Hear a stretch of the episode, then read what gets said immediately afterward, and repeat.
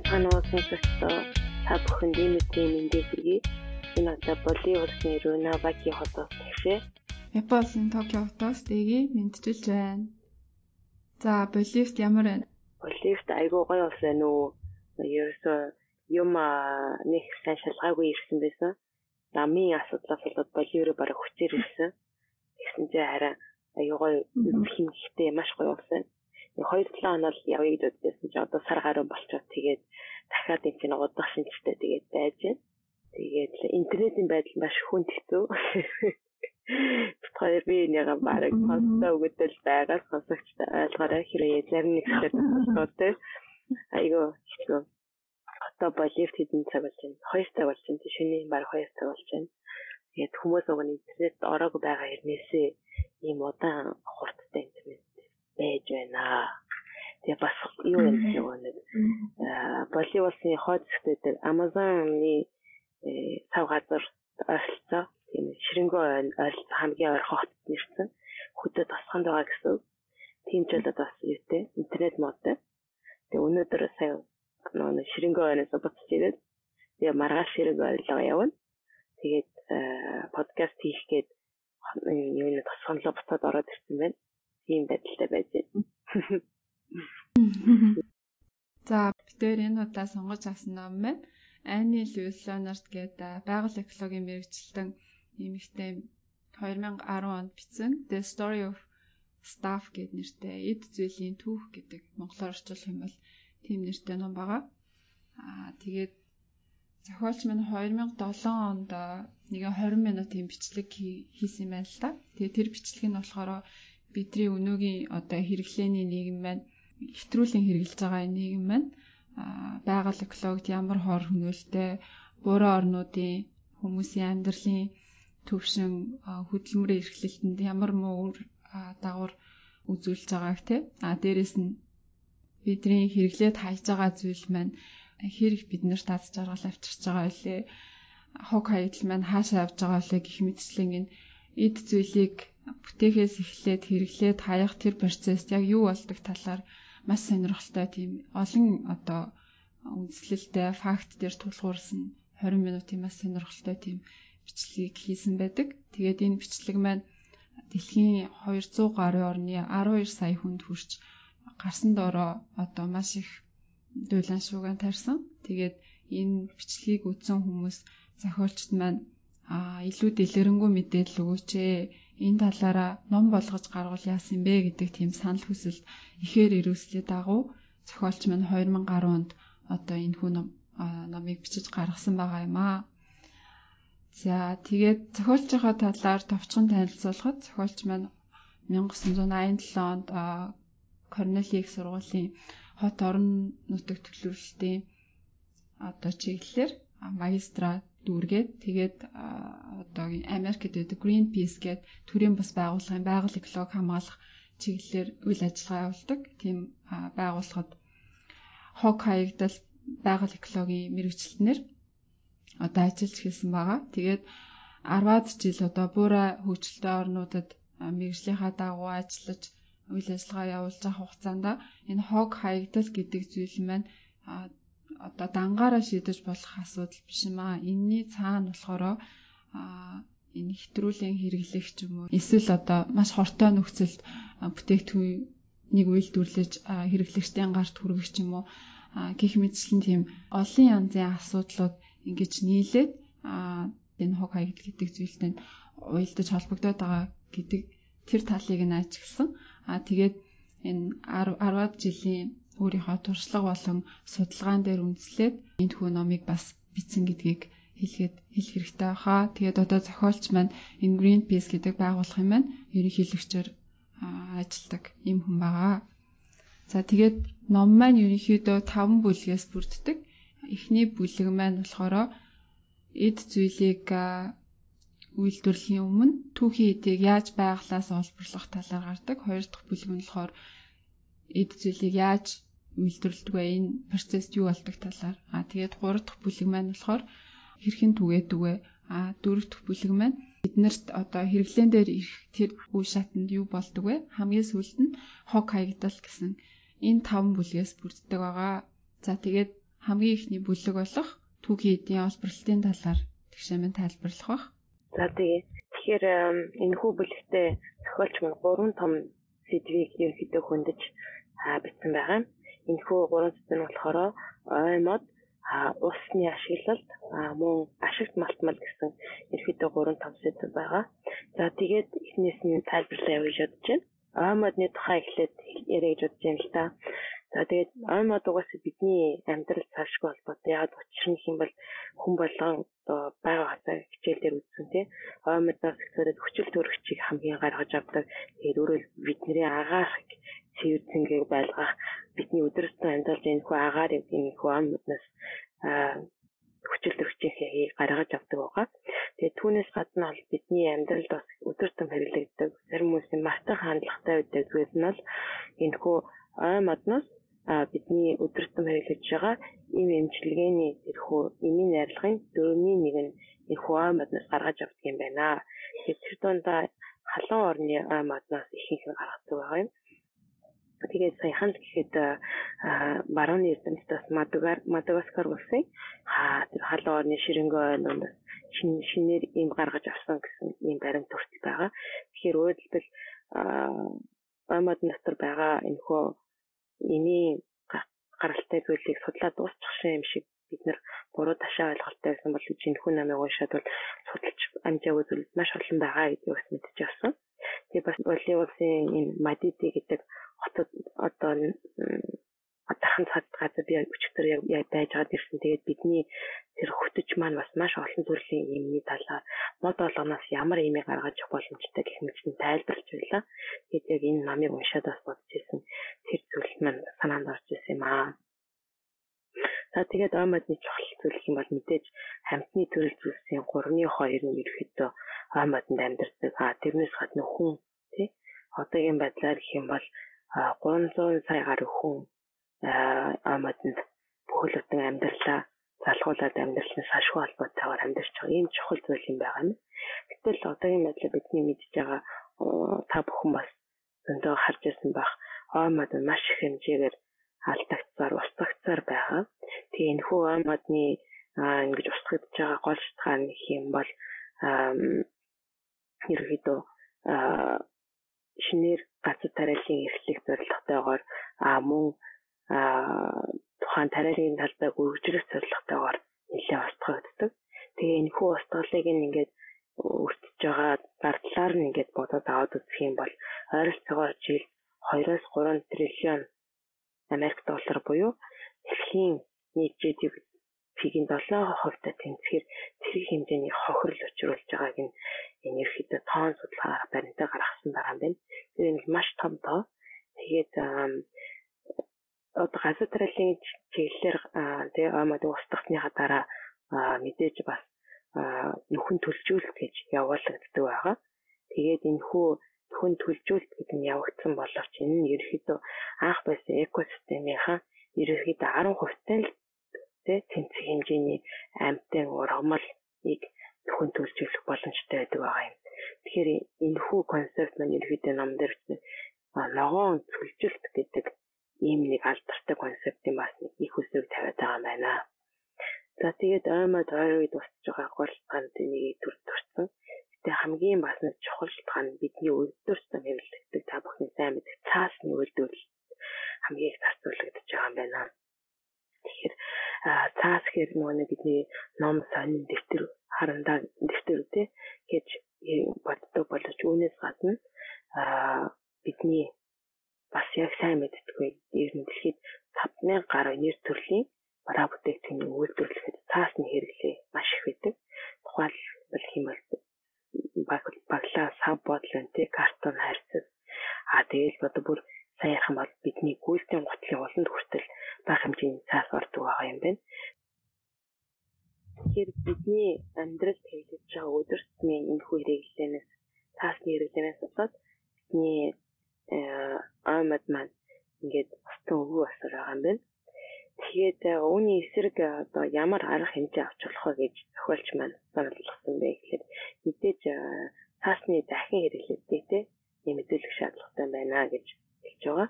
Тухайлбал одоо recycling гэж яригдаг дахин боловсруулалтыг нэмэгдүүлнэ. А түүнээс гадна цаасны хэрэглээг багасгах гэдэг бас нэг зүйл байна.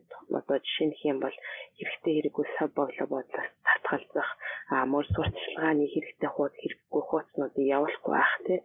Захиагаар хэрэггүй юмд явуулахгүй байх тий. Америк, Японд маш их олон тохиолдол болохоор баахан нөгөө нэг гадаа байгаа мэйл боксонд тий шууд ингээ хайцсан баахан цааснууд хийсэн байдаг. Тэрийг хийхгүй байгаа ч гэж тохиолч нь уриалж байгаа юм байна. Мөн орон нутгийн хэмжээнд оймод өөртөө хамгаалах тий хүүхдүүдэд багаас нь ихэнх оймод хамгаалахгүй сургуульд явуулах гэдэг гих мэтчлийн арга хэмжээнүүд авах шаардлагатай гэж тохиолч мэдэж байна. За тэгээд түүний дараа ус ашиглалтын тухай бас дурдсан байгаа.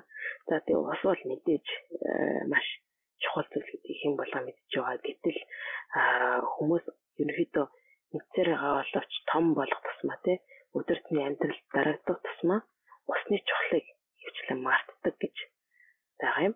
Тэгэхээр зохиолчийн бичснээр ах юм бол ялангуяа Америк нэгдсэн улсад ус гэхээр нэг нэг бохор устай холбоотой юм шиг санагддаг. Учир нь гэх юм бол бид нар өдөр болгон жорлон ордог тий нургаар аваадаг тэр болгонд бохор нь гадагшилдаг. Тэгээд ихэнх хүмүүс маань том хотод амьдардаг учраас тэрхүү бохор ус нь буцаад цэвэрлэгдээд буцаж хэрэглэгддэг. Тэгэхээр нөгөө нэг цэнгийг ус гэдэг нэр тамираас илүү цэвэршигдсэн ус гэдэг утгаараа хүмүүсийн усан хандах хандлага жоох муу байна гэж тэгээ сөрөг хандлагатай усан ханддаг гэж хэлэгдэт байгаа юм байна. За тэгээд хүний тэ хүний өдөртмийн хэрэглэнээс гадна усыг маш их хэрэглэгддэг нь болохоор бидний өдөртөн биш харин үйлдвэрлэлийн зорилгоор маш их хэмжээний ус ашиглагддаг байгаа юм байна. Жишээ нь та бүхний яг одоо нэг өмсөж байгаа нэг шиг цамцыг бодоод үзвэл та ганцхан цамцыг үйлдвэрлэхэд бол нийт үйлдвэрлэлийн явцын тод те хөвөнгөөс накуулаад утсын хийх хүртэл тэр болтол тэр цамцанд орж байгаа бүх материал хийхэд бол одоо бараг 1 тоннд 970 литр ус ашиглагддаг гэж байна. Тэгээд 1 тонн цаасыг үйлдвэрлэхэд 300-аас 400 тонн ус зарцуулагддаг. Таны өглөө ууж байгаа аяг кофе хийхин тулд 136 литр усыг зарцуулж үж нэг аяг кофений бурцыг гаргаж өгөх юм байна гэдэг энэ судалгаа авсан байна. Тэгэхээр гол асуудал нь энэ хөө үйлдвэрлэлийн зорилгоор хэрэглэгдсэн маш хэмжээний ус хэрэглэгдэж байгаа. Түүнээс гадна үйлдвэрлэлийн зорилгоор байгаа учраас усыг хэрэглэх явцдаа асар хэмжээний химийн бод нэмдэг. Тэгээ бусдад энэ хүү химийн бодц нь газарт ирээд бол газарт болон гол горхиндоо гаргадаад буцаад тэгээ байгаль орчинд сөргөөр нөлөөлдөг юм байна гэж номдэр бичигдээд байгаа юм байна. Тэгээд судалгаанаас харахад 2025 он гэхэд дэлхийн хүн амын 4-ний 3 маш том хэмжээ доош үдэ тий 75% ямар нэгэн байдлаар усны дутагдaltaгийг мэдэрнэ гэж энэ хүү судалгаа хүртэл гараад байгаа юм байна. Тэгэхээр ийм аюултай эдгэрт тулаад байгаа хүн хүмүүс бид тэр болгоо анзаарахгүй явж байна. Тэгээд Economist гэдэг та бүхний мэдэх эдийн засгийн сэтгүүл байдаг. Энэ хүү сэтгүүлд жишээлийн хэлсэн бол ус гэдэг маань ер нь 21-р зууны нефт болох юм аа. Тэг үнэтэй болно хүн болгон хэрэглэх гэсэн ийм аюул дээр үнэтэй хүрээд байгаа юм шүү гэж. Тэгээд зохиолчийн санал болгочоор болох нь усны тэгвэл нийлүүлэлтийг ихсгэх арга зам тий хайхын оронд харин хэрэглээ хэрхэн багасгах вэ гэдэг арга замыг хайх шаардлагатай гэж санал болгож байна. Тэгэхээр өөрөөр хэлбэл сая хэлсэн үйлдвэрлэлийн зорилгоор ашигладаг ус маань маш их хэмжээгээр ашигладаг хэдэн мянган тонноор тий. Тэгэхээр үйлдвэрлэлтэн дээр хэрхэн усыг илүү өөр ашигтайгаар ашиглах боломжтой вэ гэдэг технологиг илүү их ажиглахыг шаардах хэрэгтэй. Энэ одоо ус маань маш их хомсдлын байдалтай учраас технологиг хүлээх биш харин засгийн газраас олон улсын байгууллагаас ямар нэгэн хууль дүрмүүдийг батлах илүү хуульчилж өгөх тий регуляшн хийх шаардлага хэрэгтэй маа гэдэг санаа дэвшүүлээд байгаа. Тэгээд мөн сонирхолтой санаа болохоор усанд эдийн засгийн өртөг ногдуулъя тий их хэмжээний ус хэрэгэлдэг бол түүний хотлоо татвар төлөе. Аа тэгээд бараа бүтээгдэхүүний усанд бас өртгөө нэмээ. Байгууллагууд тэрний хотлоо төлөе гэдэг тэр санаа бас дэвшүүлсэн байгаа юм. За тэгээд 3 дахь сэдв буюу ашигт малтмал. Монгол бас нэгний холбогдолтой байх тийм. Энэ тухай хэрхэн ашигт малтмал нь байгальд бас мууганлж байгаа тухай тийм. Ямар арга шийдэл тухай тайлбарлая. Тэгэхээр дэлхийн нийт уул уурхайн 3-ны 2 нь ил уурхай байдаг гэсэн тоо байд юм байна. Тэгэхээр энэ хүү ил уурхайнууд нь жижиг жижигхэн уурханаас ахуулаад асар том уурхайтай жишээлбэл чилдэгч камата гэсэн уурхай байдаг. Тэр нь бол 12 км квадрат хэмжээний хамарсан ил уурхай асар том газрыг хамраад уулыг тий бүр оронгоор нэрвэлсэн байдаг. За тэгээд энэ хүү байгалийн үзэсгэлэнт байдлыг алдагдуулаад байгаа тэр ил уурхай нь зөвхөн харагдах байдлаас гадна боловсруул гэдэг том процессор бас явагддаг. Энэхүү боловсруулалтанд асар хэмжээний химийн бодистой хэрэглэгддэг мөн нэг маш хэмжээний ус хэрэглэгддэг байгаа. Энэхүү байдал нь байгальд аюулагчруулж байгаа юм байна. Тэгээд түүнээс гадна уурхаад ажиллаж байгаа ажилчид мөн аюулын дээр хогшдог гэдэг бас хүн хэмгүй мэдэж байгаа. За тэгээд зохиолч маань бас хэд хэдэн малтамлуудыг бас зохиж аваад тэнд хэлсэн байгаа. Жишээлбэл хэмээл алт болон алмаз эрдэнэ. Тэгээд алт болон алмаз эрдэнэ ерөөхдөө 75% нь үн дээдсээс хэрэглэгддэг. Гэтэл нэгэн бөгөөчний тий хэмжээний алтыг гаргаж авахын тулд 20 тонны хэмжээтэй хостой аюултай хог хаягдл гаргах шаардлагатай байна гэж. Тэгэхээр та өнөөдөр алтан бөгж аваад зүүж байна гэдэг чинь цаана 20 тонны хэмжээтэй хог хаягдл байгаад л хаягдж байгаа гэдгийг анзаарах шаардлагатай. Тэгэхээр таны өөрөө чинь өдөр тутмын хийж байгаа сонголт маань байгаль том үр нөлөөтэй юм шүү гэж аа зохиолч маань санаа төвшөлж байгаа. Аа за тэгээд мөн одоо алт алмаз ирсэн гэх мэтчлээс гадна мөргөлдөөний гол үндэс болдог. Хэвчээс баялгууд маш их байдаг. Тухайлбал тий Африкийн орнуудад ялангуяа энэ жишээ тод томор харагддаг л да. Засгийн газар нь энэхүү ашигт малмалаас гаргаж ирсэн мөнгөөрөө зэвсэг худалдаж аваад тий а нутаг дэвсгэрээ дэх бас тийм иргэний дайны үйл их усэр болгодог ч гэх юм уу тий эсвэл өөрийнхөө эрх мэдлийг хамгаалахын тулд сэргээ олон хүч хөгжүүлдэг ч гэх юм уу иймэрхүү мөргөлдөөний бас их үндэс болж өгдөг байгаа юм. За түүнээс гадна газрын тос байна. Тэгэхээр газрын тосны ерөөдөө 84% нь машин техникийн төлш болон байшин барилгыг халаах зорилготойгоор ашиглагддаг. Гэтэл үүний эсрэг хэрэгжүүлэх хамгийн энгийн жишээ нь хэм бол сэргээлт эрчим хүч байгаа. Тэгэхээр илүү сэргээлт эрчим хүчийг хэрэглэснээр газрын тосны хэрэглийг мэдээж асах боломжтой маа. Тэгэхээр ерөөдөө гол сан юу ч хэлэх гээд байна гэхээр одоо хэрэглэж байгаа зүйлээ тий таны гаргаж байгаа үдэс том гаргаж байгаа шийдвэр чинь энэ хүү байгаль орчныг сүтгээд байгаа омод устгаа даа усыг их хэмжээгээр ашиглаад байгаа тий. Ашигт малтмлыг эрэлтийг нэмэгдүүлээд байгаа. Тэрхүү үндэс үрийг таны одоо гаргаж байгаа шийдвэр чинь нөлөөлөх юм шүү тий. Юм болохоор хүн болгон эзэн байя гэдэг энэ санааг бас тохиолч маань нэг шийдэл болгож гişүүлсэн байгаа. А түүнээс гадна ямар нэгэн зүйлийг хэрэгжилж байхдаа илүү чанартайг сонгоод тэгээ илүү удаан ашиглах юм бол тухайлбал саяны хэлсэн ашигт малтмалууд байна тий. Эдгээрийн бас эрэлтийг нь бууруулах бас бүрэн боломжтой. Биг ишүүлсэн байгаамаа.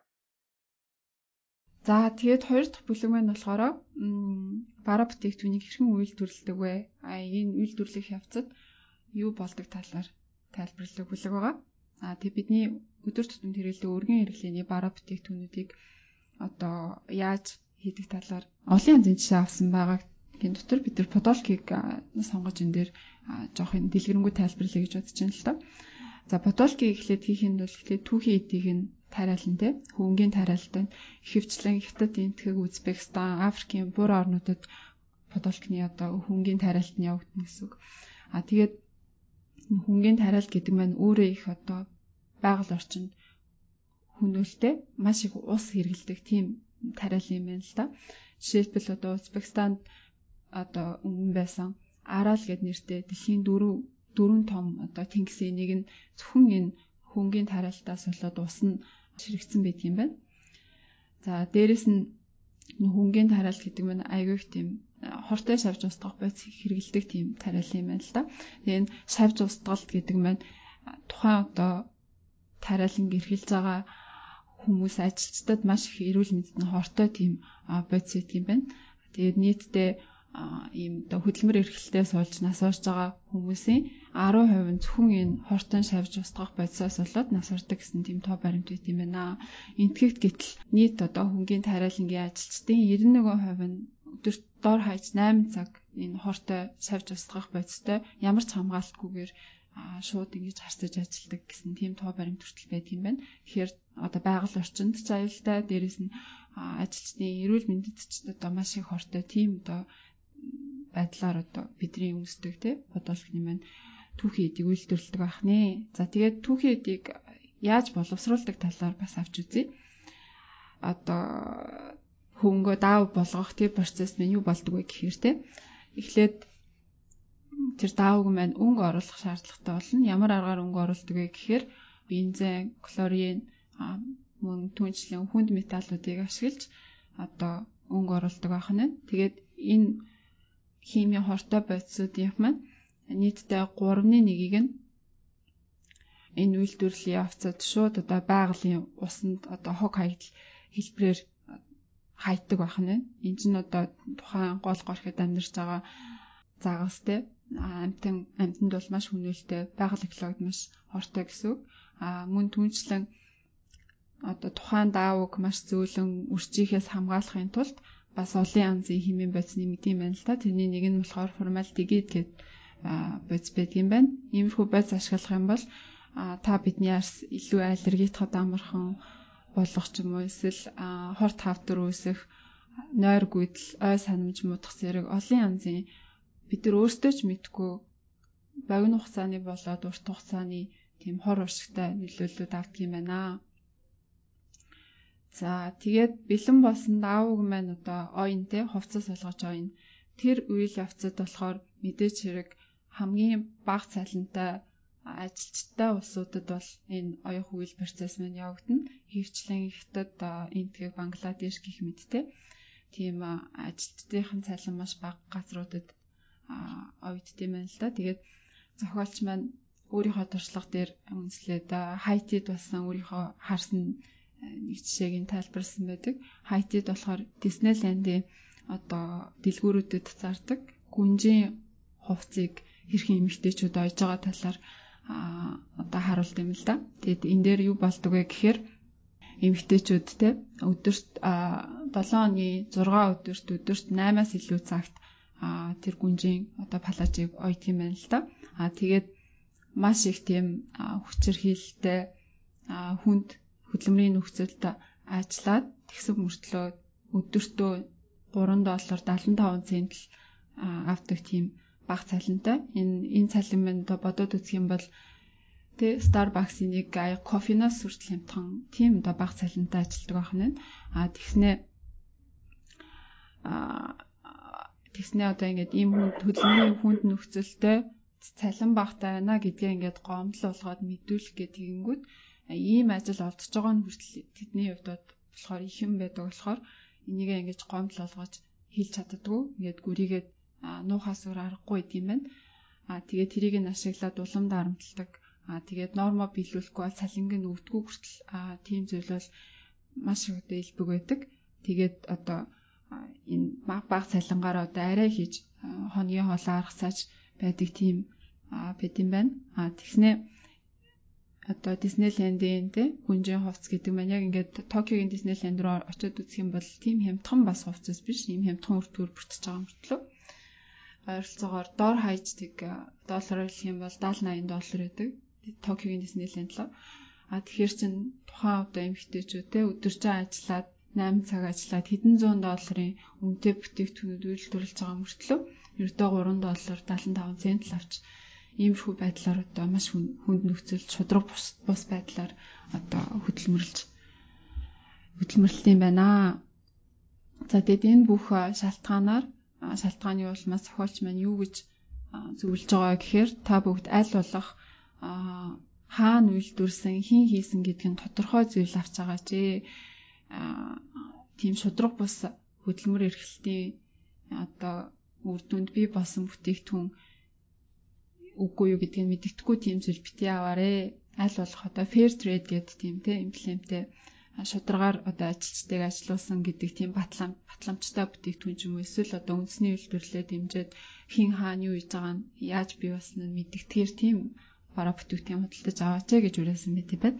Бас одоо хими элдв янзын бодис болох ашиглаагүй тийм органик тэ байгалийн гаралтай тийм одоо бүтээгдэхүүнүүд аль болох хэрэглээрээ гэж одоо зөвлөсөн байт юм. За тэгээд түүхийд нь олон бүтээгдэхүүнүүд болохоор одоо хин хаана үйлдвэрснийг нь хянахад улам хэцүү болоод явчихна л да. Ягаад тэгэхээр жишээлбэл одоо электрон бараа гэдгийгүүд 2000-аад түүхий эдээс бүрддэг гэж байгаа. Тэгэхээр зөвхөн компьютер 2000-аад түүхий эдээс бүрдэх юм бол тухайн түүхий дулгаан хаана яаж үйлдвэрлэгдсэн тэр болгоныг нь одоо хянаад явахад маш хүндрэлтэй болно. Тэгэхээр одоо таны барьж байгааны гар утас чинь ч юм уу те а хаана одоо ямар хууль бусаар одоо түүхийд олборлоод ч юм уу хаана ямар одоо хүнд нөхцөл ажилчдыг ажилуулад ямар хортой байгаль экологид одоо хортой үйлдвэрлэл явуулаад таны гарт энэ утас чинь ирснийг бас хинж хэлж одоо тухайн гар утсыг үйлдвэрсэн компани хэлж чадахгүй гэсэн үг. За дээрэс нь иймэрхүү электрон бараа гэдэг нь маш олон түүхий эдийг ашиглаж байгаа. Дотор нь хортой байгальд хортой тийм түүхий эдүүд ч гэсэн маш ихээр ашиглагдаж байгаа болохоор хаягдл болоход одоо ялгаж хаях асуудал ч гэсэн маш хүн дээр тавигддаг. Тэгэхээр одоо зохиолч маань юу гэж зөвлөж байгаа гэхээр аль болох одоо шин загвар гарч ирлээ. Гар утасны шин одоо тий шин одоо дараагийн шатн гарч ирлээ гэл тэгэнгүүт яаран солихоо азнаа чи аль болох одоо эвдэрсэн юмыг бол засаад авахаа урьдл болгосон дээр шүү гэж зөвлөсөн байт юм байна. За тэгээд хүн болгоны одоо өдөр тутамдаа авч хэрэгжүүлж болох хамгийн энгийн хоёр зүйл нь болохоор эхнийх нь болохоор лазерсан бүтээгдэхүүн аль болох бага хэрэглэх а хоёр дахь нь болохоор поливинил хлорид гэж нэрлэгддэг байгальд хамгийн одоо хортой хүний биед хамгийн хортой гэж нэрлэгддэг cover пластик бүтээгдэхүүнээс аль болох татгалзах энэ хоёр зүйлийг хин ч гэсэн одоо наазахын авч хэрэгжүүлэх ёстой зүйл юм шүү гэж одоо зөвлөсөн байт юм байна. За эхнийхэн дээр лаазсан бүтээгдэхүүн гэж байна. Энэ лаазсан бүтээгдэхүүнийг хийхэд маань асар их одоо хөнгөн цагаан хэрэглэгддэг. А хөнгөн цагаан гэдэг маань өөрөө олборлох явцдаа бүтээгдэхүүн үйлдвэрлэгдэх явцад маш их энерги зарцуулдаг, нүүрс хүчлийн хий ялгаруулдаг. Тэгээд өөрөө дээрээс нь энэ маань байгалийн нөхөгдөхгүй тийм металл байдаг болохоор энэ бол тэр дотор нь хийсэн байгаа ундаанаас уг нь бол үнэтэй зүйл байдаг боловч энийг бол орчин үед маш одоо хямд төсөр аргаар ингэж уг нь бол үнэтэй зүйлийг хямд төсөр аргаар ингэж хоог болгоод байна. Энийгээ зогсоох хэрэгтэй. За хоёр дахь зүйл нь болохоор энэ поливинил хлорид буюу PVC гэж нэрлэгддэг энэ маш муу чанарын power пластик бүтээгдэхүүнийг аль болох одоо хэрэглэнээс хасах хэрэгтэй гэж зөвлөсөн байгаа юм. Ягаад гэд ягаад вэ гэдэнгүүт энэ пластик маань болохоор яг ингээд эцсийн бүтээгдэхүүн болгохын тулд хар туглах ч юм уу мөнгөн ус ч юм уу тийм хүнд металлуудыг заавал нэмэхгүй бол болтгүй тийм пластик юм байна л да. Тэгээд тэр хүнд металлууд маань энэ одоо PVC-тэй одоо нэгдэж уралд орч чад одоо пявраас өөрийгөө ингээд салгаж авахыг тэмүүлдэг тийм шинж чанартай байдаг болохоор эцсийн бүтээгдэхүүн болоод хэрэглэгч бидний гарт хүрсэн хойноо аажим аажмаар ингэж агаараар эсвэл арсаар дамжаад ингэж хүнд тархачд юм байна л да хүний биед ингэж хор болон орж ирд юм байна. Тэгэд хамгийн аюултай нь болохоор энэ болохоор тоглоомнуудад тий хүүхдийн тоглоомнуудад их ашиглагддаг бидний өргөн хэрэглэдэг одоо бараа бүтээгт гэр ахын бараа бүтээгтүүд маш хүргэн ашиглагддаг. А энийг ялгах арга нь болохоор тухайн бүтээгдэхүүний маань одоо хойдлынхан шошгон дээр те гурвалжин гурвалжин тэмдэг дотор нэг ч юм уу хоёр ч юм уу гурав ч юм гэсэн тоонууд байдаг. Тэр нь 3 байх юм бол энэ PVC буюу поливинил хлорид гэдэг маш хортой тийм муу чанарын пластик гэдгийг тогтоогдно гэсэн. Бүр юу ч бичээгүй байвал энэ PVC байх магадлал маш өндөр. А хятад үйлдвэрлэгддэг пластикууд те пластикийн тоглоомнууд ялангуяа ийм байх магадлал маш өндөр байдаг. А тэгээд э, үнрээр нь бас ялгах бас боломжтой байт юм байна л да. Та нар анзаардаг бол одоо шинэ пиавран тий тоглоомч юм эд зүйлээс юм сонин үнэр нэртдэг. Ийм үнэртэй л байх юм бол энэ бол поливинил хлорид байх мах байх одоо магадлал маш өндөр байна гэсэн үг. За тэгээд бидний өргөн хэрэгэлдэг бас гоо сайхны бүтээгдэхүүнүүдэд маш их одоо хими хортой бодисууд түүхийдүүд агуулгаддаг. А жишээлбэл одоо хар туглага байна тий хар туглага лид буюу хар туглага уруулын будганд орох нь маш элбэг байдаг хүүхдийн тоглоомч бас нэлээд их ордог. Тэгээд гоо сайхны бүтээгдэхүүнд ордог энэ их одоо химийн хортой бодисыг яаж одоо ялгаж аль нь хортой аль нь эрүүл бүтээгдэхүүн бэ гэдгийг ялгах вэ гэвэл нэг сайн мэдээ байна. Энэ нь болохоор аппликейшн ч юм уу эсвэл вебсайт ашиглах аргууд байдаг юм байна л да. Жишээлбэл ном дээр гарсан Good Guide гэдэг аппликейшны вебсайт байна. Эсвэл одоо Think Dirty Healthy Living гэсэн тиймэрхүү аппликейшнүүд байт юм байна. А би утсан дээр ингээд суулгаж аваад хэрэгжилж үзсэн л дээ. Тэгсэн чинь тухайн брендийн те бараа бүтээгдэхүүнийхаа нэрийг оруулаад чи эсвэл баркодыг уншуулад л үзэнгүүт а тухайн бараа бүтээгдэхүүн ямар ямар түүхийд ашиглагддгүү. Тэгээд тухайн түүхийд нь хортой юу хоргүй юу гэдгийг ингээд сайхан левлэр нэгээд англиад өчтдөг яагаад туртай вэ? Яагаад ирүүлвэ гэдгийг ингээд сайхан тайлбарлсан байдаг. Маш хэрэгтэй санагдсан. Сонсогч та бүхэндээ ч гэсэн хувийн зүгээс зөвлөхөд энэ одоо аппликейшнуудыг утсан дээрээ суулгаж аваад альва одоо гэр ах юм тий гоо сайхны бараа бүтээгдэхүүн худалдаж авахдаа байнга энийг энийг ашиглаж шалгаж байгаарэ гэж зөвлөмөр байна. За тэгээд хамгийн одоо энэ номыг уншаад төрсэн зүйл маань юу вэ гэхээр бидний одоо бид ингээд эргэн тойрны минь эд зүйлээ шингэж байгаа хорнууд нь эргээд эмгтэй хүний хувьд гэдэг юм бол хүүхний сүн шингэждэг юм байна л да хамгийн аюултай зүйл нь. Тэгээд Америкчуудын Америкчууд бол харьцангуй тэр химийн хортой бодисуудыг хоригддгүй юм байна л да. Тэнгүүд илүү их одоо аа тийм хортой байцуудаар хүрээлэгдэж амьдардаг гэсэн үг. Америк ээжүүдийн хүл ээжүүдийг Европын хүл ээжүүдтэй ингээ харьцуулаад үзсэн чинь аа хүүхүү сүүндэх хортой байцын хэмжээ даруй 75 дахин их байсан тогтоогдсон байгаа юм.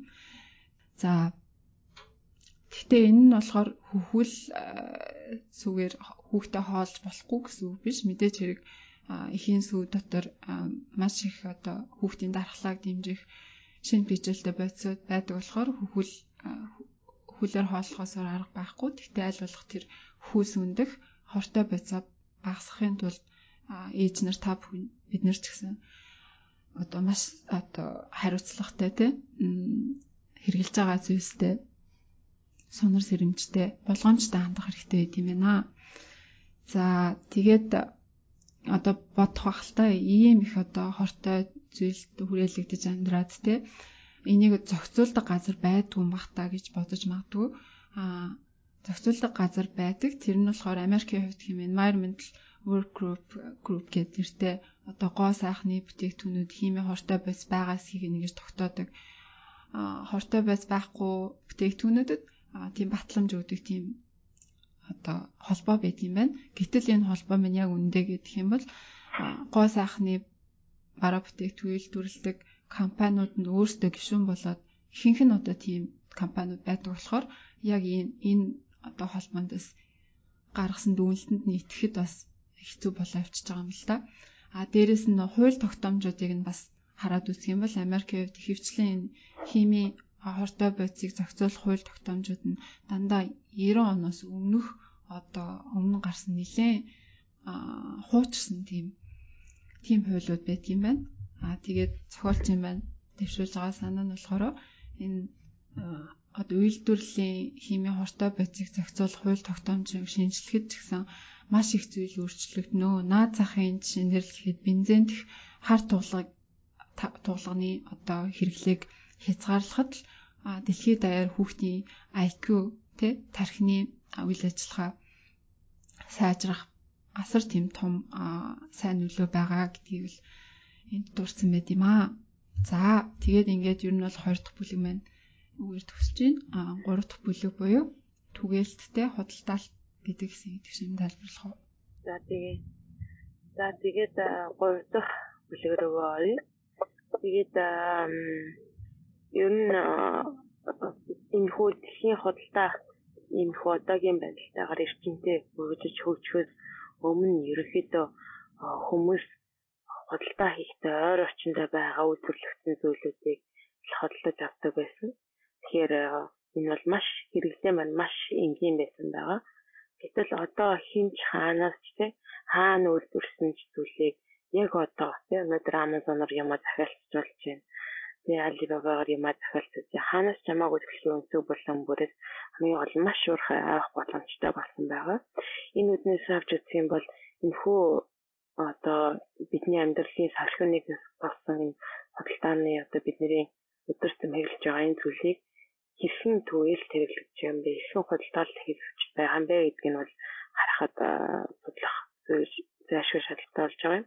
Тэгэхээр нэг талаар ингээд аваад үзэхээр энгийн нэгдээ техник excel одоо замын заалтууд зэрэг зэрэгтэй энгийн зүйлүүд байгаа боловч түүний арднаас мэдээллийн технологи гэдэг асар том концепт бас байгаа. Тэгээд үүнийг оруулаад өргөө утгаар нь түгээл хөдөлтаад гэдэг энэ концептыг авч үзэж байгаамаа. Тэгээд одоо Калифорни их сургуулийн UC Berkeley-ийн их сургуулийн профессор дараа Орорки гэж профессор байдаг. Тэр хүний дэвшүүлсэн санаагаар ах юм бол сүүлийн 10 жилийн хугацаанд худалдаал түгээлт нь бол хоёр том том замаар шилжсэн гэж хэлж байгаа юм байна. Тэгээд нэгдүгээр нь болохоор lean manufacturing, а хоёрдугаарт нь lean retailing. Энэ над өөрөөр хэлбэл lean гэдэг нь хамаг зүйлийг нь те хогс орсон бүр ингээд ингээд бүх зардлыг багасгасан тий бол байж болох бүхэл зардлыг нь одоо хоосон яс шиг болтон мөлчсөн тийм зүйлийг хэлж байгаа. Тэгэхээр хамаг хэрэггүй зүйлийг нь өвчсөн үйлдвэрлэл хамаагүй зүйлийг хэрэггүй зүйлийг нь өвчсөн жижигхэн худалдаа гэдэг нэр томьёо гарч ирж байгаа юм байна. Аа тэгэхээр хамгийн анхны lean manufacturing гэдэг дээр нь бол Toyota-гийн жишээ байдаг. Гэхдээ Toyota хамгийн анхны гаргаж ирэхдээ үйлдвэрлэлтэй сайжруулъя, илүү өөр ашигтай болгоё гэдэг санааны үүднээс гаргаж ирсэн боловч сүүлийн орчин үед бол энэ бол нэлээд харгас хэлцгий болж байгаа. Тэгэхээр тухайлбал зохиогчийн хэлж байгаад Nike, Gap, Apple зэрэг ямар ч брэндүүд гэж болсон та бүхэн нэрэл эдгээрүүд ерөөдөө өөртөө үйлдвэрлэл явуулдаггүй. Тэгээд орой дорой буурай хөгжилтэй орнуудад үйлдвэрлэлээ үйлдвэрлэлийн суурийг тавьсан байдаг. Тухайлбал Хятад одоо Хятад ч бас нэлээд нөгөө да тий. Вьетнам байна, Камбод гэх зэрэг орнууд үйлдвэрлэлээ тавьсан байдаг. Өөртөө бол зөвхөн брэнд гэдгийг үйлдвэрлэгээ гэж. Тэгэхээр ямар нэгэн үйлдвэр дээр асуудал гарах юм бол бидний надтай холбоогүй гэж хэлэх юм бүр эрэгтэй хүмүүс болчиход байгаа. За тэгээд нөгөө тал дээр нь орчин үед хүчээд байгаа сэдв бол lean retailing буюу одоо жижиглэн хөдөлтөөс байна тий. Энэ бас lean manufacturing-тай адилхан бүхэл хөдөлтөөсний гарч болох бүхэл зардлыг аль болох багасгахыг чармаадаг ийм зүйл байгаа. Тэгээд үүний бас нөлөөнөөс болоод зардлуудыг багасгах энэ нөлөөнөөс болоод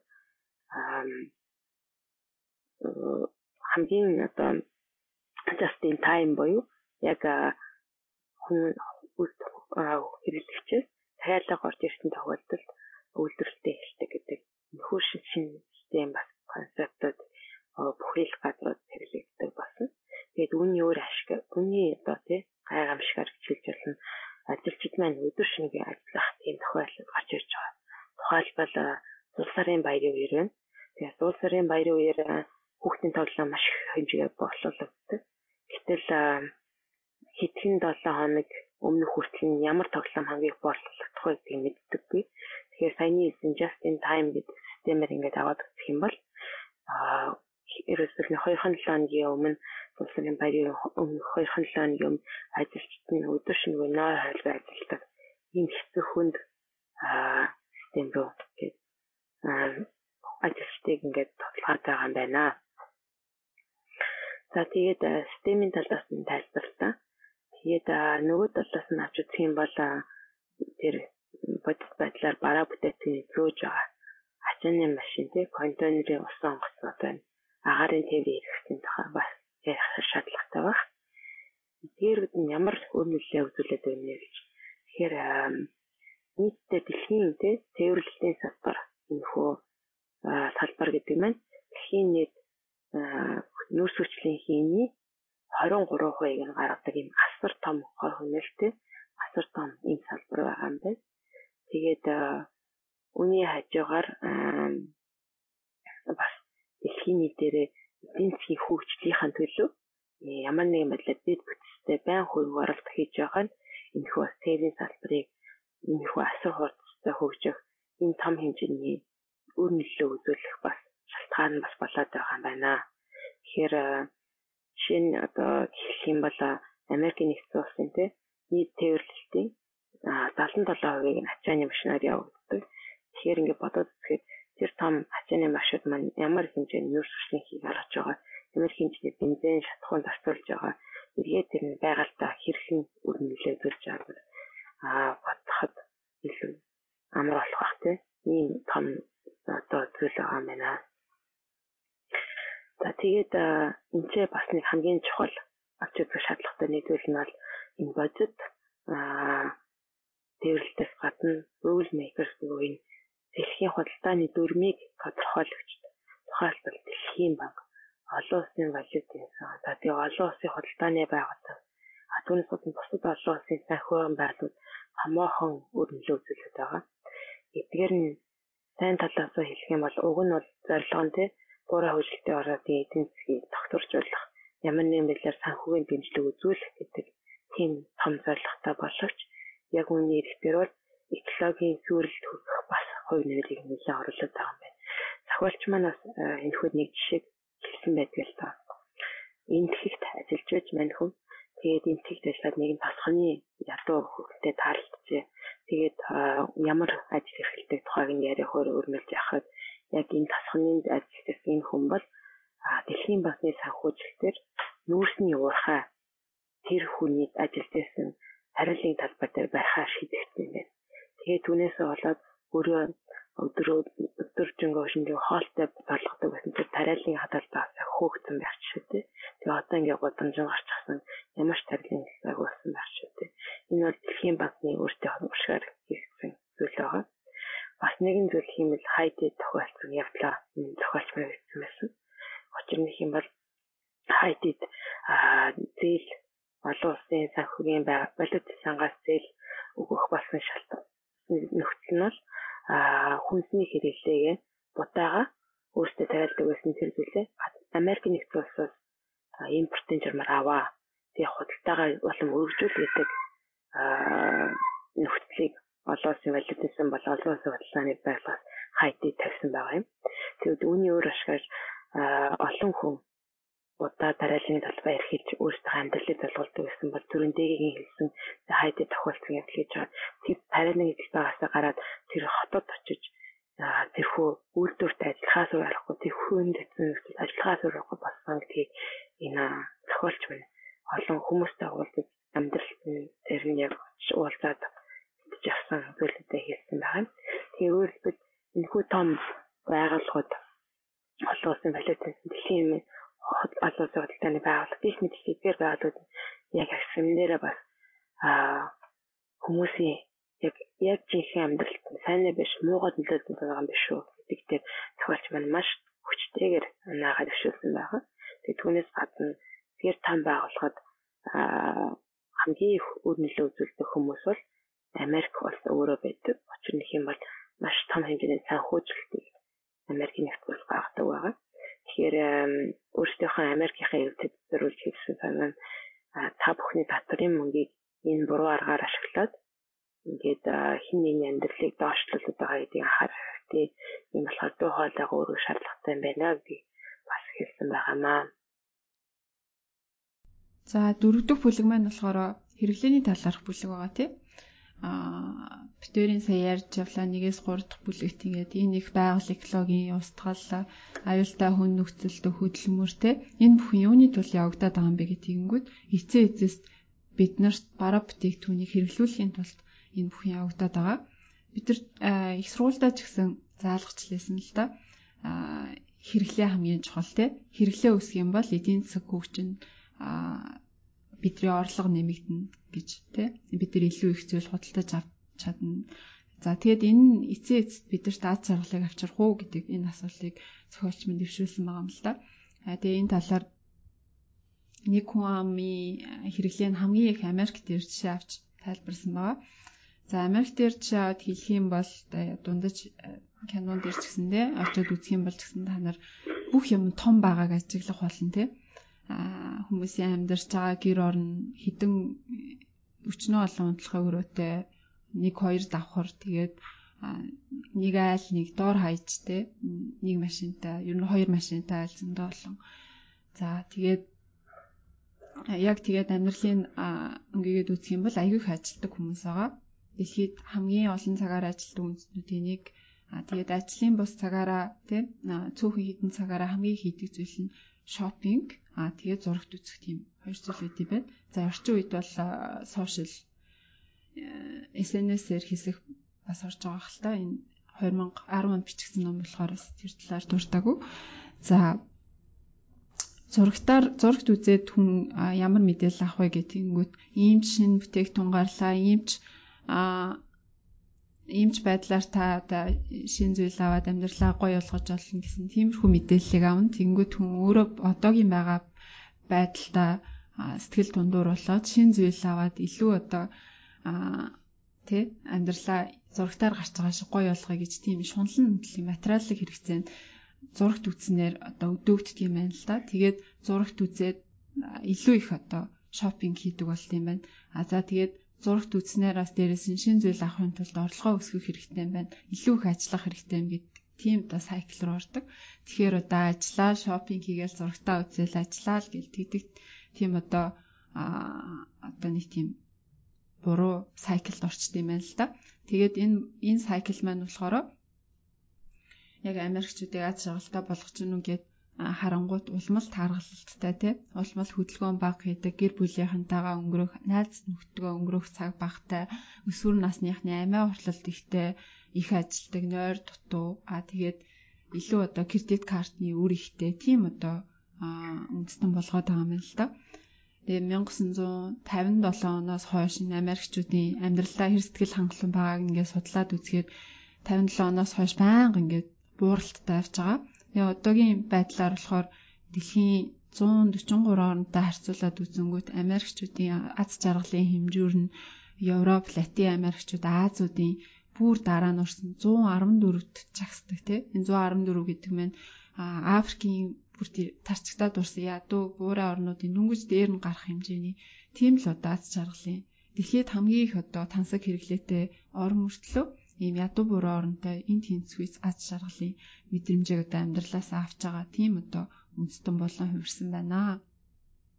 Энэ мань юуг тайлбарлаж байна гэхээр хүн ерөнхийдөө бол амьдралынхаа наад захын хэрэгцээг, материалын хэрэгцээг хангацсан байхад тэрнээс илүүгээр ингэж материалын зүйлд одоо автах юм бол тэр маань амьдралыг улмал аз жаргалгүй улмал сэтгэл хангалуун бус байлгах юм байна гэдгийг болоо маань зохиолч олон одоо судалгаан дээр батлагдсныг одоо дурдсан байдаг. За За тэгээд энэ хүү одоо тэ Америкчуудын хэрэглээ материаллык зүйл хитрхи автсан энэ одоо үзэл бодол те соёл юунаас үндэслэтэй вэ гэж энэ нь болохоор бүр тэртээ 20 дугаар зууны ихээр аж үйлдвэрийн хувьсгал үйлдвэрлэлийн одоо үр бүтээмж огцон мөсөх тэр үед бол эхэлсэн юм байна. Өмнө нь болохоор яг 10 ажилтнаар хийж болдог байсан зүйлийг те 2 3 хаа ажилтнаар хийж болохоор тийм их хурцтайгаар одоо аж үйлдвэрийн хувьсгал бол явагдсан. Маш их одоо үйлдвэрлэлийн үр бүтээмж өссөн. А за тэгээд 10 ажилтнаар одоо өмнө нь одоо 200 машин үйлдвэрлэдэг байсан бол гинтхэн л одоо 500 машин үйлдвэрлэж чадхаар болсон тий. Маш их одоо бүтээгдэхүүнийг бол хийж чадхаар болсон. Гэтэл энийгээ дагаад одоо хүмүүс гинтгэн л их юм худалдаж авдаг, гинтгэн л их юм хэрэгэлдэг бас автоматар болчихгүй болохоор энийг бол одоо зориудаар ажилчдаа хэрэглэгч болгохын тулд том том компаниуд ажилчдынхаа цалин бас огцон өсгсөн юм байна л да. Жишээлбэл Ford бол хамгийн одоо энэ алхмыг хийсэн анх дагч компаниудын нэг байсан юм байна. Шууд ажилчдынхаа цалин хоёр дахин өсгөөд илүү одоо материалын зүйл худалдаж авах тэр одоо сэтлийг нь өдөөж хэлсэн. А тэгснээр одоо илүү тийм материалын нэг юм руу одоо зөвлөж алхаж хэлсэн юм байна л да. За тэгээд яг энэ хүртлээ болохоор Европ ч гэсэн Америк ч гэсэн ерөнхийдөө төстэй адилхан байсан тийм. Гэтэл дэлхийн 2 дугаар дан болсон. А Европчууд одоо энэ материалыг хэрэглээг дэмжсэн энэ нийгмийн нийгэм ямар их зовлон зүтгүүр авчирч бол талаар дайны одоо хор уршгаас маш том сургамж аваад дайны дараагаас эхлээд тийм материалын зүйл төвтэй биш хүн төвтэй нийгмийг бий болгох талаас нь илүү их одоо анхаарч хэлсэн. Харин Америк бол нөгөө л байдгаараа эдийн засагчтанч дээр, улс төрчтөнч дээр одоо хөдөлмөр эрхлэх холбоонууд нь ч тэр бүгдээрээ хэрэглээг дэмжсэн материаллык зүйлийг одоо төвөө болгосон. Тийм одоо эдийн засгийг дэмжиж авсан. А харин европчууд болохоор аль болох одоо хүн төвтэй одоо та бүхэн Европт очиод үзгэж гисэн анзаарах бах Америкчуудыг бодвол байрн тий амьдарч байгаа байш нь илүү жижигэн машин илүү одоо эко жижигэн. А тэгээд хүнс ногоогоо айл болох одоо нутгийн иргэдээс захаас очиж худалдаж авдаг. Тэгээд чөлөө цагаа гэр бүл найз нөхдөдөө илүү их өнгөрүүлдэг Америкчуудыг бодвол бага цагаар ажилладаг за тэгээд хэрэгжилж байгаа зүйлүүд хог хаягдлан те. Арай одоо байгаль экологидо ээлтэй а тэр хөдөлмөрийн нөхцөлийнх нь хуульч тэр одоо бүтээгдэхүүн үйлдвэрлэлтийн хуульч тэр аюулгүй байдал эрүүл мэндийн талаас нь маш их тоо чанга хууль дүрмтэй а дээрэс нь европчууд бас одоо эрүүл мэнд боловсролынхаа тал дээр маш сайн системтэй байдаг болохоор тиймэрхүү зүйлүүдийн төлбөрт одоо санаа зовох зүйлгүй маш их тийм аз жаргалтай Америкчуудын хувьд бол тийм байдлаар амьдэрдэг юм байна. За тэгээд Америкчуудын талаар эргээд ярианд ороход энэ Америкчуудыг одоо илүү хэрэглүүлэх тал дээр олон янзын одоо зориултын зориудын өдөөлтүүд явагддаг юм байна л да. Жишээлбэл байнга шин зүйл худалдаа авахуулахын тулд одоо электрон бараан дээр гэдэг юм бол байнга дараагийн шин загварыг гаргаж ирэхтэй. Эсвэл одоо эвдрэх цаг нь болоогүй зүйлийг зориуд одоо ингэж хэдэн жил ажиллаад л эвдрэх тийм зориултаар анханаас нь тгийж хийдэг ч юм уу те. Тэрийг одоо ингээд засах гад засуулах гад үйлдвэрлэгчд нь хандангууд засуулах өртгөх нь шинээр худалдаж авахаас хамаагүй өндөр байх ч. Тийм байдлаар аль болох тийм шинэ бүтээгдэхүүнийг худалдаж авахуулах тийм байнга одоо худалдаа авалт хийх байдлаар тэгж одоо систем нь ажилладаг юм байна. А мөн реклам зар сурталчилгаа бол маш их болсон жишээлбэл дундаж Америк хүн амьдралынхаа туршид туршид одоо бүтэн нэг жилдээ тэнцвэц хэмжээний цаг хугацааг реклам үзэхэд зар сурталчилгаа үзэхэд зарцуулдаг зарцуулдаг гэсэн судалгаа байдаг юм байна. А хүүхдүүд ч гэсэн одоо өдөрт дунджаар 110 реклам зар сурталчилгааг зурагтаар үздэг гэсэн бас тооцоо байт юм байна. За зурагт үзэхээ ер нь үзэх цаг багасж байгаа юм чинь энэ тоо багасж байгаа юм шүү гэдэг асуулт гарч магадгүй. Гэхдээ та бидний сайн мэдж байгаачлан одоо сошиал ертөнцөөр SNS-ээр ч гэсэн маш их реклам бол байнга бидрийг дагаастай рекламаар одоо бөмбөгдүүлээстэй тийм байгаа шүү дээ. Тэгэхээр одоо реклам бол маш их байгаа. Энэ рекламууд бол байнга л одоо шин зүйл одоогийн байгаа байдлаас илүү одоо шин зүйл худалдаа аваад цаахан амьдрах юм шиг тийм байдлаар имийг үзүүлж харуулдаг байгаа.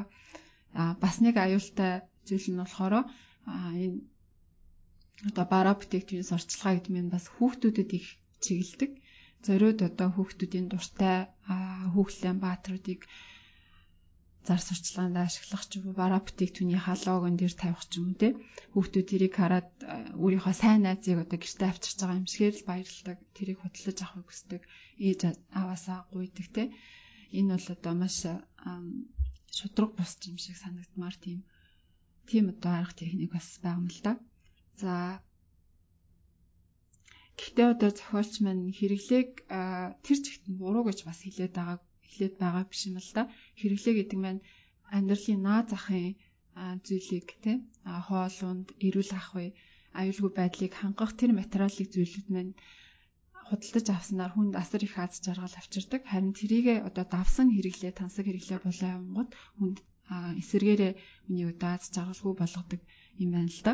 Аа тэгээд одоо дэлхийн ихэнх буурай орнууд те эсвэл хөгжиж буй юм хятад гэдэг гэх мэт орнуудад ажилчид болохоор энэ наад захын амьдралынхаа наад захын хэрэгцээг одоо хангах гал өдөр шөнөгүй ажиллаад ингээд зүтгэж байгаа. Гэтэл одоо аль хэдийн хөгжсөн Америк, Европын улсууд болохоор юу гэж шаардж байгаа гэхээр одоо энэ одоо өсрөнгөө хөгжил чинь байгаль экологид муу нөлөө үзүүлээд байна.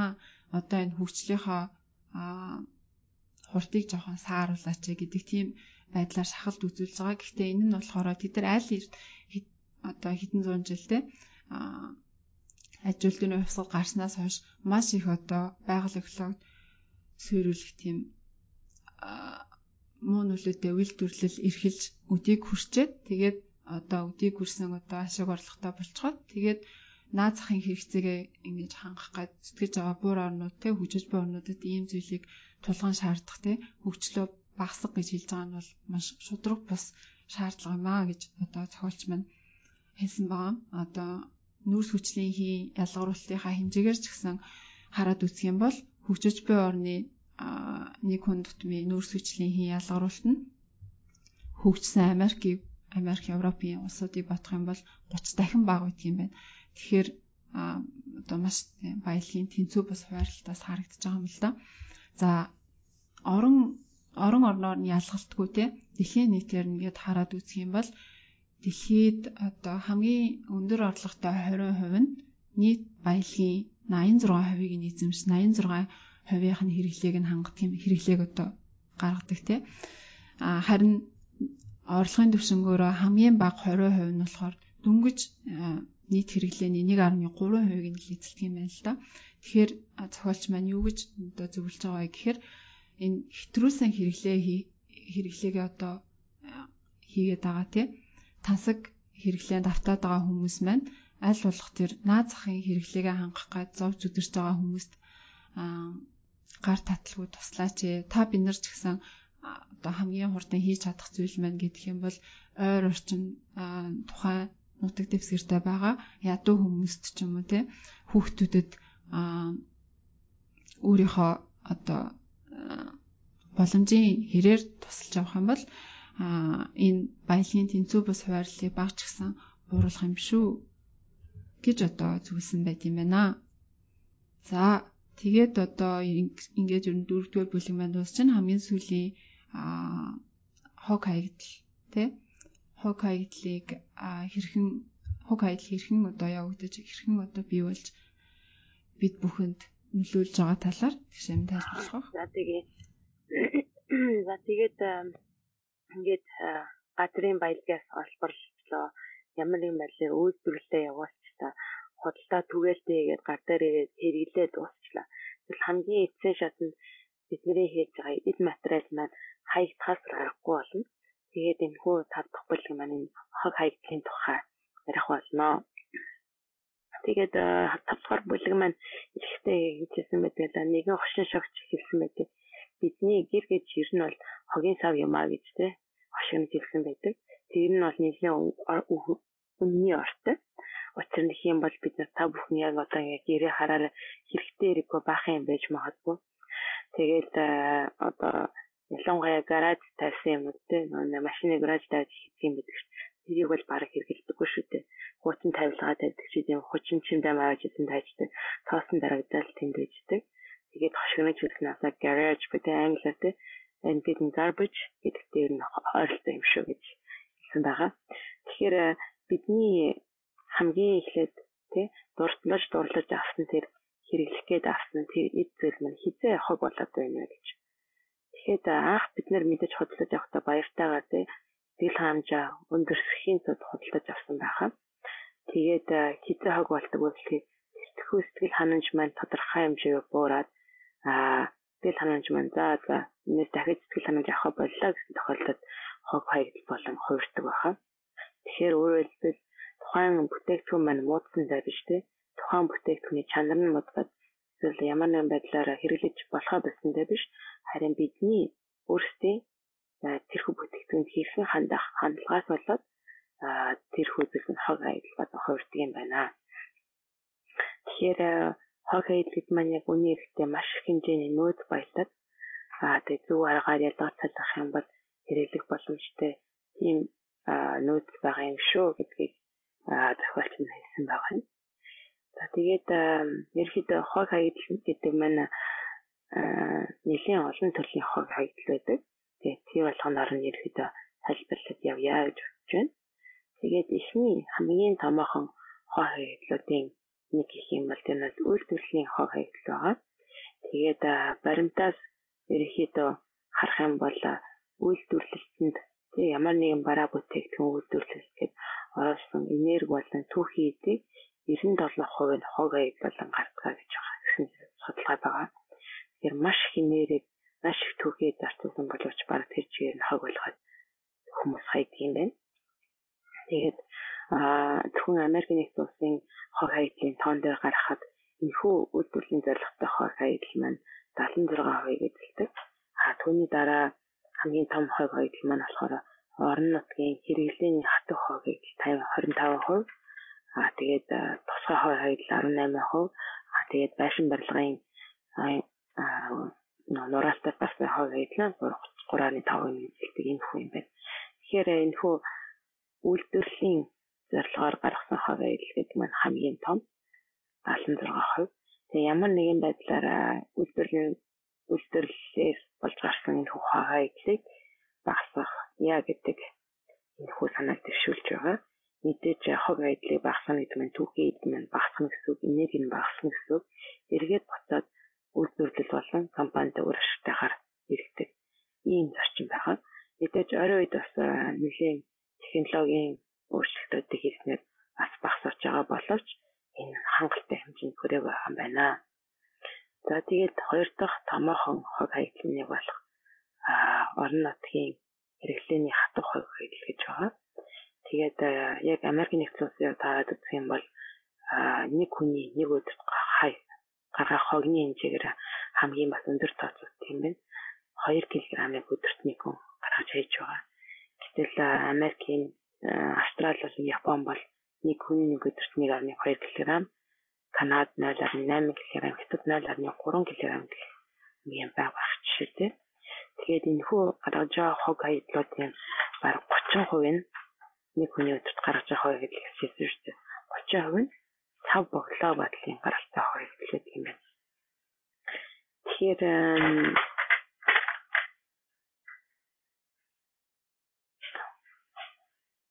цав боглоо бодлыг багасгах хамгийн цаг боглоор татгалзах гэдэг маань бас хүн болгоны хийх боломжтой нэг зүйл болж таарч байна. Аа за тэгээ цаг бодлого бодлын дараачих нь бол удаан хэрэглээний бараа бүтээгдэхүүн байна. Тухайлбал гэх юм бол дэгийн дөрөв тайлбарлаж ирсэн бүтээгдэхүүнүүдийн бараа бүтээгдэхүүнүүдийн хэрэглэх жил хугацаанд маш их богиносон байгаа. Тухайлбал нэг жишээ бол дээр үед нэг хөрвөгчийг 20-30 жил хэрэглэж болдгийсэн бол одоо ерөөхдөө 5-аас 10 жил хэрэглээд хэрэгнээс хараад хаяхаас гарахгүй байдал төрсөн байдаг. Тийм болохоор энэ байдлаараа бас хог хаядлын хэмжээ нэлээд ихсэж байгаа юм байна. Тэгэхээр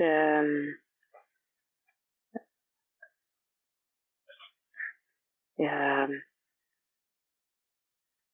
Product Policy Institute гэдэг нэгэн төрийн бас байгууллагын энэ санал болгож байгаагаар болох юм бол хотын захиргаа те энэ хөл маш хэмжээний хог хайдлыг тэ иргэдийн хог хайдлыг ерөөдөө хариуцах боломжгүй юм аа. Тэгэхээр эцэд хийн хариуцах юм бэ гэхлээр илүү хог хайдлыг үйлдвэрсэн үйлдвэрлэгч тухайлбал хөрвөгч авах юм бол хөрвөгчийн үйлдвэрлэсэн тэр үйлдвэрлэгч нь Pepsi-ний сав байх юм бол тэр Pepsi гэдэг компани тий колонисаа бахан тэр кола үйлдвэрлэсэн кола гэдэг компани өөрийнхөө гэдгийг хариуцах шаардлагатай гэдгийг энэ саналыг төшүүлж байгаа.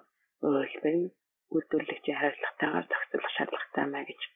Учир нь хэм бол мэдээж үйлдвэрлэгчийн өнцгөөс хаагдсан сэднэр алидын ашиг хийсэн байх хэрэгтэй. Гэтэ хамгийн сүүл гаргаж байгаа хохоо эдлийг хүртэл олцсон суулж жагаад ашиг тоцох шаардлагатай юм аа гэдэг энэ хөө төрийн бас байгууллага санал болгож байгаа юм байна. За тэгээд бас хамгийн томоохон орчин үед гарч байгаа хоо гэдэг нэг юм бол яа харахгүй electronic waste буюу цахилгаан бараанаас гарч байгаа аялал а тухайлх юм бол гар утасны шинжилгээсээс болж байна. А саяхан бас тийм дижитал телевиз рүү шийдвэрлсэн байгаа. Үүнээс болж маш их хэмжээний аналог телевизүүдээс хоо байдал гаргаж ирсэн. Тэгээд үйлчлэлийн системээс болж үйлчлэлийн систем шинжлэхээр өмнө хэрэглэжсэн хуучин компьютерүүд ашиглах боломжгүй болдог. Түүнээс болж маш их хог гардаг. Аа тэгээд батарей нь утсандаа орсон шил iPad тий гэх мэтчлэн утаснууд байгаа. Батарей ашиглах байла утас чадах байх болчихдог тий. Энэ их электрон бараад бас аа болж энэ цахилгаан барааны хог ихтэй байгаа. Тэгээд гол асуудал энд юу вэ гэвэл цахилгаан бараанд ерөөдөө хүнд болон хортой металлууд маш ихээр ашиглагддаг. Тэгэхээр энгийн байдлаар үнийг бол энэ хүү цалгаан барааны хог хайдлыг энгийн байдлаар болгох юм уу шатаах боломжгүй байдаг учраас гар арга нэгнийх ажиллагаа ирэхдээ энэ бас байгальд хор нөлөөтэй тохой хэдүүлээ нэг болж байгаа юм байна. За тэгээд эдгээр хог хайдлууд байна. Тэгвэл эдгээр хог хайдлуудыг одоогийн байдлаар ерхэд дэлхийд даяараа ямар аргаар устгаж байна вэ гэхээр нэгдүгээрт нь болохоор хог болох арга байна. Хоёрдугаарт нь шатаах арга. Тэгээд зохиогчийн хэлснээр бол дүгнэлтээс нэг юм аль аль нь сайн арга биш юм аа. Илүү сайн арга олох шаардлагатай гэж хэлж байгаа. За тэгээд хог болох аргын хувьд харах юм бол Америк нэгдсэн улсын 65% нь бол хогны 65% хог болох аргаар асуудлыг шийдэж байгаа нь. Гэхдээ хог болох энэ хүү арга нь болохоор ямар нэгэн байдлаар газрын бүнд ороод нэрчилт байнга явагддаг. Олмаар хөрсний бохирдолтой хорт бодисэл арга гэх мэт маш байгалийн хор хүнэлтэй. Тэгээд ямар нэгэн нөхөө газар дав бүртгэлтэй агман байнгын хортой байдал байдаг. А түүнээс гадна агаарт бас хортуудын алгаруулдаг. Тэгээд дэлхийн цаг агарын өөрчлөлт нь бас муугар нөлөө үзүүлдэг зүйлс болно гэж хэлж байгаа юм. Түүнээс гадна гадарт ингээд зүгээр болчихж байгаа гэдэг маань нөгөө түрүүний тайлбарт нөөц баялагийг зүгээр хайж байгаатай адилхан юм а гэж зохиогч мэдж байгаа юм байна. А тэгээд ямар боломжийг зохиогч хандсан бэ гэхээр органик хогийг бол газарт болох шаардлагагүй маа. Органик хойг харин буртаа болгох боддоо болгох нь хамгийн үр дүнтэй арга юм шүү гэж санал болгосон байгаа. Тэгэхээр буртаа болгоно гэдэг маань одоо органик хогийг заавалтай. Буртаа болгоно гэдэг маань органик хогийн дээр одоо чигээ болоо орхооч гэмтэй хорхоонуудыг нэмж өгөөд хорхоонууд маань өөрсдөө тэр хогоо идээд аа тэгээ буртаа болох боломжтой. Аа би бас Монголд ийм э, зүйлийг туршиж үзэж байгаа гэж бас хүмүүсээс сонсч байсан байна. Facebook дээр Zero Waste Minimalist гэдэг нэг групп байдаг. Тэр группийн гишүүд маань бас буртаа болгодог компостинг хийдэг. Ийм бас зүйлийг гэртээ туршдаг гэж сонсч байсан байна. За тэгээд номроо босоод орё. Хог шатаа харга гэж байгаа тий. Хоёр дахь том арга. А энэ шатаа харганаас мэдээж хортотой ялгаар болно. А тэгээд хорийг хогийг бол бүрэн утгаар нь алга болгохгүй. Учир нь юм бол нийт шатаасан хогны 3-1 нь үнс болон үлддэг бөгөөд тэр үнсийг буцаагаад газарт болох шаардлагатай болдог. Тэгээд давхар ажил хийдэг гэсэн. А тэгээд нөгөө талаас харах юм бол технологиуд бол маш хуучирсан. Аа тэгээд орчин үед ерөөдөө технологийн хувьд хөгжирсэн гэж шүмжлэгдэж байгаа учраас энэ хог шатах аргыг хэрэгэлдэг хүмүүс маань юу гэж хэлж байна гэхээр waste to energy буюу хогноос энерги гаргадаг чин технологи бүтээсэн гэж хэлж байгаа. Тэгээд зохиогч хэлсэн нь болохоор энэ хүү хуурамчтай бити автаарэ гэж хэлсэн байгаа. Яг энэ ихтэй болох юм бол гаргаж байгаа энерги нь аа нэг зарцуулж байгаа энергиэс ерөөсөж илүү гардаггүй тийм үр ашиг муутай арга юм а гэж Тэгээд ерөөдөө энэ хөө шатаах аргат бол ямар ч сайн нөлөө байхгүй эдийн засгийн хувьд ч байгаль орчны хувьд ч юм болохоор энэ шатаах аргын тухай юм бодох хэрэгтэй гэж тохиолчийн санаа байгаа. Тэгэхээр за тэгвэл хогийг газарт болмааргүй байна, шатаамаар байна гэх юм бол нөгөө бидний сайн мэдэх онцлог дахин хэрэглэх буюу recycling дахин боловсруулах тийм. Аа гэхдээ хүн болгоно одоо бодож байгаа нь болохоор энэ дахин боловсруулах гэдэг нь бидний хогны төлөөж хамгийн сайн арга юм шиг бодож магадгүй. Гэтэл энэ бол тийм биш юм аа. Учир нь юм бол дахин боловсруулалт гэдэг нь хамгийн эцсийн шатнд хийх ёстой зүйл. Тэрнээс өмнө юу хэрэгтэй хэрэгцээ reduce буюу хогоо багасгах. А reuse буюу хэрэг юмудаа дахин хэрэглээ. Тэрнийхээ дараа дахин боловсруулах гэдэг шат руу орё гэж зохиолч минь хэлж байна. Тэгээд эцсийн дүнд гаргаад үзэхээр хог гэдэг нөхөө асар том асуудлыг шийдэхин тулд ер нь бол хогоо багасгах биш харин хогийг тэглэх тий zero waste тий хогийг хог хайдлыг тэглэх гэдэг энэ хүү зүйлийг бид нар зорилгоо болох шаардлагатай юм аа гэдгийг зохиолч номныхаа хамгийн хэлсэн байгаа. Тэгээд хог хайдлыг тэглэх гэдэг маань нэг талаар сонсохоор тий боломжгүй юм шиг сонсогдож байгаа боловч энэ бол боломжтой зүйл тухайлбал тий үйлдвэрийн ослыг тэглэх гэдэгтэй адилхан хог хайдлыг тэглэх гэдэг маань боломжтой зүйл юм аа. Тэгээд хэрвээ бид нар хог хайдлыг тэглэе гэд зорчих юм бол уцаад эргээгээд энэ таван шат дамжлага хэллээ тий.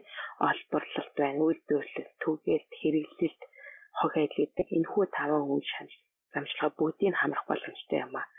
Ингээд тэгэхээр томоохон хэмжээний засаглал тий хуульчлал хэрэгтэй болно. Байгаль орчныг хамгаалалт хэрэгтэй болно. Хүн хүмүүсийн эрүүл мэндийг хамгаалах боломжтой болно. Эдийн засгийн хувьд ч гэсэн олон улсын эрх тэгш байдлыг хамгаалах энэхүү боломжийг батагаад бид нийгмийн төлөө ажиллах боломжтой болж байгаа юм аа. Гэдгийг зохиолч маань санал болгоход энэхүү номоо өндөрлсөн байгаамаа.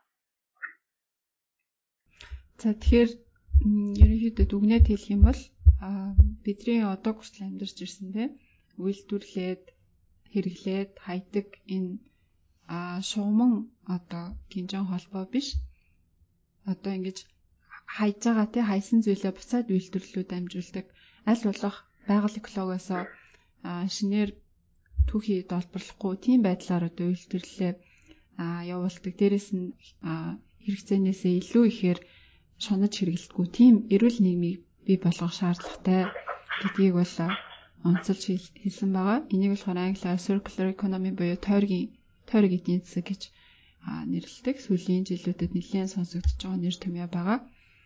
За энэ одоо linear economy буюу те шугамн хэрэглээл одоо үйлдвэрлэл хэрэглээл хайдаг энэ одоо шугамн эдийн засагт маань хүн болгон одоо та бүхэн одоо сая сонсоод ойлгосон байх гэж бодож байна. Хүн болгон бол ялагддаг те эндээс хожиж байгаа ганц л одоо объект субъект байна те тэр нь болохоор томоохон компаниуд байгаа. А томоохон компаниуд болохоор ерөнхийдөө засгийн газраас хүчтэй болсон тий. Одоо татвар төлдөг дээрэс нь засгийн газрыг хууль гаргагчдыг, хууль тогтоогчдыг лоббиддаг тийм болсон өөртөө хэрэгтэй хууль гаргадаг. Тэгээд улам л одоо энэ одоо байгаль эколог буур орнуудын хөгжил дээрээс нь хэрэглэгч бидний эрүүл мэндэд хортой ийм байдлаар бүтээгдэхүүнийг үйлдвэрлэж хэрэглүүлж тэгээд одоо байгаль экологид гаргаж хайж байгаа ийм одоо суурлийн хэмжээнд хүрсэн ийм систем болгоод байгаа болохоор зохиолч минь одоо хамгийн хэлээд байгаа зүйл минь та бүхэн болохоор бид нар ч гэсэндээ зөвхөн хэрэглэгч биш юм аа. Иргэн гэдэг үүднээсээ дуу хоолойгоо нэгтгээд аль болох энэ томоохон компаниудын компаниудыг үйл ажиллагааг нь хязгаарлах талаас нь тий хязгаарлах гэдэг нь болохоор зохисгүй үйл ажиллагааг нь хязгаарлах тий хууль тогтоомжоо чангатгах тийм байдлаар дуу хоолойгоо нэгтгэх хэрэгтэй юм шүү. Бид нар бол зөвхөн хэрэглэгч биш иргэн юм шүү гэдгийг маш одоо тодтогч хэлсэн байгаа. За тэгээд ерөнхийдөө хоёлаа энэ удаагийн дугаар үгээр өндөрлөж байна.